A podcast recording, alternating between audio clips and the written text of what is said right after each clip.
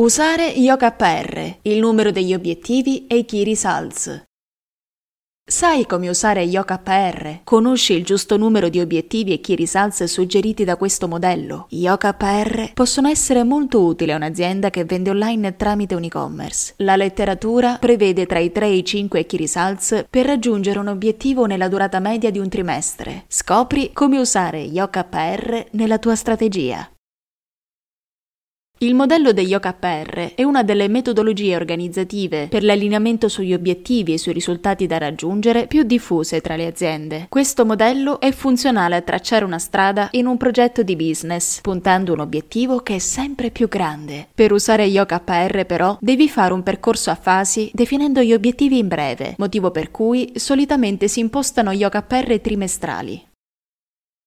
Sia che tu gestisca il tuo e-commerce da solo, sia che tu abbia dei collaboratori, a partire da chi si occupa del marketing a chi del servizio ai clienti, bisogna muoversi gradualmente nel definire obiettivi e risultati. Se hai avviato il tuo e-commerce a metà anno o solo allora vuoi implementare gli OKR, il consiglio è quello di ragionare guardando verso la fine dell'anno e solo quando l'anno sarà finito potrai cominciare con la pianificazione dell'intero anno successivo. Vediamo dunque come usare gli OKR, quindi come definire il giusto numero di obiettivi e risultati.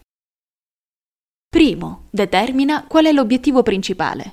Prima di tutto devi determinare qual è l'obiettivo principale dell'organizzazione per l'anno. Solitamente a pensarci è il CEO dell'azienda, che coinvolge co-founder, chief o persone chiave nelle scelte strategiche. È decisivo, infatti, avere dei numeri di business finali a cui tendere. Questa attività dovrebbe essere fatta con largo anticipo rispetto all'inizio dell'anno di attività, tra i 30 e i 60 giorni prima. Il suggerimento è quello di implementare gli OKR nel primo quarter per testare il modello sui riporti diretti. Poi, se va bene, potrai farlo verso le linee di riporto sottostanti. Questo ti permetterà di capire cosa non è andato bene. Solo per fare un esempio, l'obiettivo principale potrebbe essere aumentare del 30% il fatturato in un semestre. Secondo, dividi gli obiettivi più importanti. Una volta definito l'obiettivo dell'anno, devi dividere, per il trimestre successivo al momento dell'elaborazione, quali sono gli obiettivi più importanti, fino a tre. Sono i cosiddetti obiettivi di quarter. Anche qui il CEO può scegliere chi coinvolgere nella procedura e si fa 20-30 giorni prima dell'inizio del quarter. Meglio identificare al massimo 5 objectives, obiettivi, e non di più, altrimenti si rischia di essere dispersivi. Il suggerimento migliore per questa fase è quello di considerare solo gli obiettivi più importanti che hanno un impatto reale, senza complicarsi troppo la vita. Per essere davvero utili, questi obiettivi dovranno essere chiari e significativi, sia per l'organizzazione sia per i singoli individui. Tra l'altro, una volta scritti gli OKR, non è detto che non potrai cambiarli, ma non puoi farlo continuamente. Per l'esempio dell'aumento del fatturato del 30%, sotto obiettivi potrebbero essere aumentare il numero di clienti, offrire nuovi servizi di scrittura, creare un pacchetto promozionale. Terzo, crea risultati per obiettivi.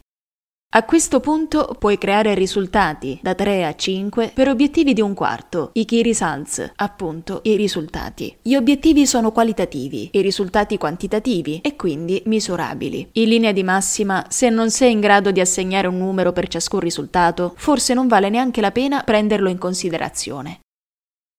È consigliabile partire semplice, soprattutto all'inizio. Puoi stare su tre obiettivi con tre key ciascuno. I risultati devono essere ambiziosi, per cui è più che normale non raggiungerli al 100%. Un valore del 70% è già considerato un ottimo risultato. Seguendo l'esempio, per raggiungere il primo sotto-obiettivo, cioè aumentare il numero di clienti, i key results potrebbero essere trovare un servizio email marketing performante, lanciare una campagna di lead generation.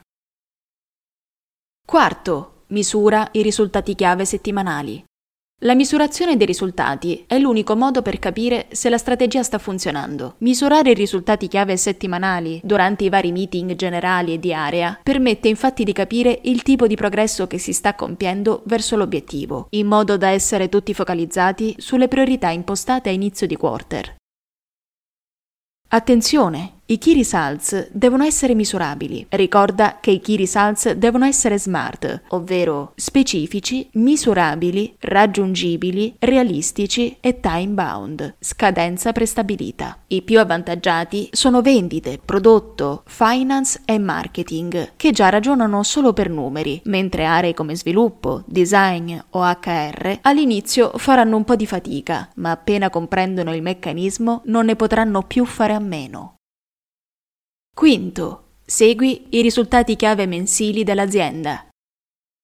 Ogni mese devi seguire l'andamento dei risultati chiave dell'azienda. Alcuni risultati saranno centrati al 100%, altri magari soltanto al 50%, alcuni magari non verranno raggiunti. La misurazione in corso d'opera dei risultati ottenuti ti consente di intervenire in caso di disallineamento con l'obiettivo principale, correggendo eventualmente la strategia. Gli step di verifica sono fondamentali per la buona riuscita del progetto e possono essere impostati con cadenza settimanale, mensile, bimestrale trimestrale, eccetera.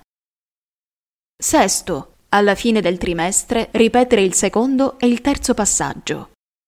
Alla fine del trimestre, prima dell'inizio del successivo, devi ripetere i passaggi 2 e 3. Alla fine del quarter, infatti, vanno rivisti gli OKR di tutti e dell'azienda stessa, in un meeting in cui il CEO racconta e argomenta gli OKR aziendali. Lo scopo è quello di dare visione a tutta l'azienda di cosa è andato bene e perché, e cosa devi migliorare e perché. Gli obiettivi non raggiunti possono essere rivisti, cambiati o riproposti per l'iterazione successiva.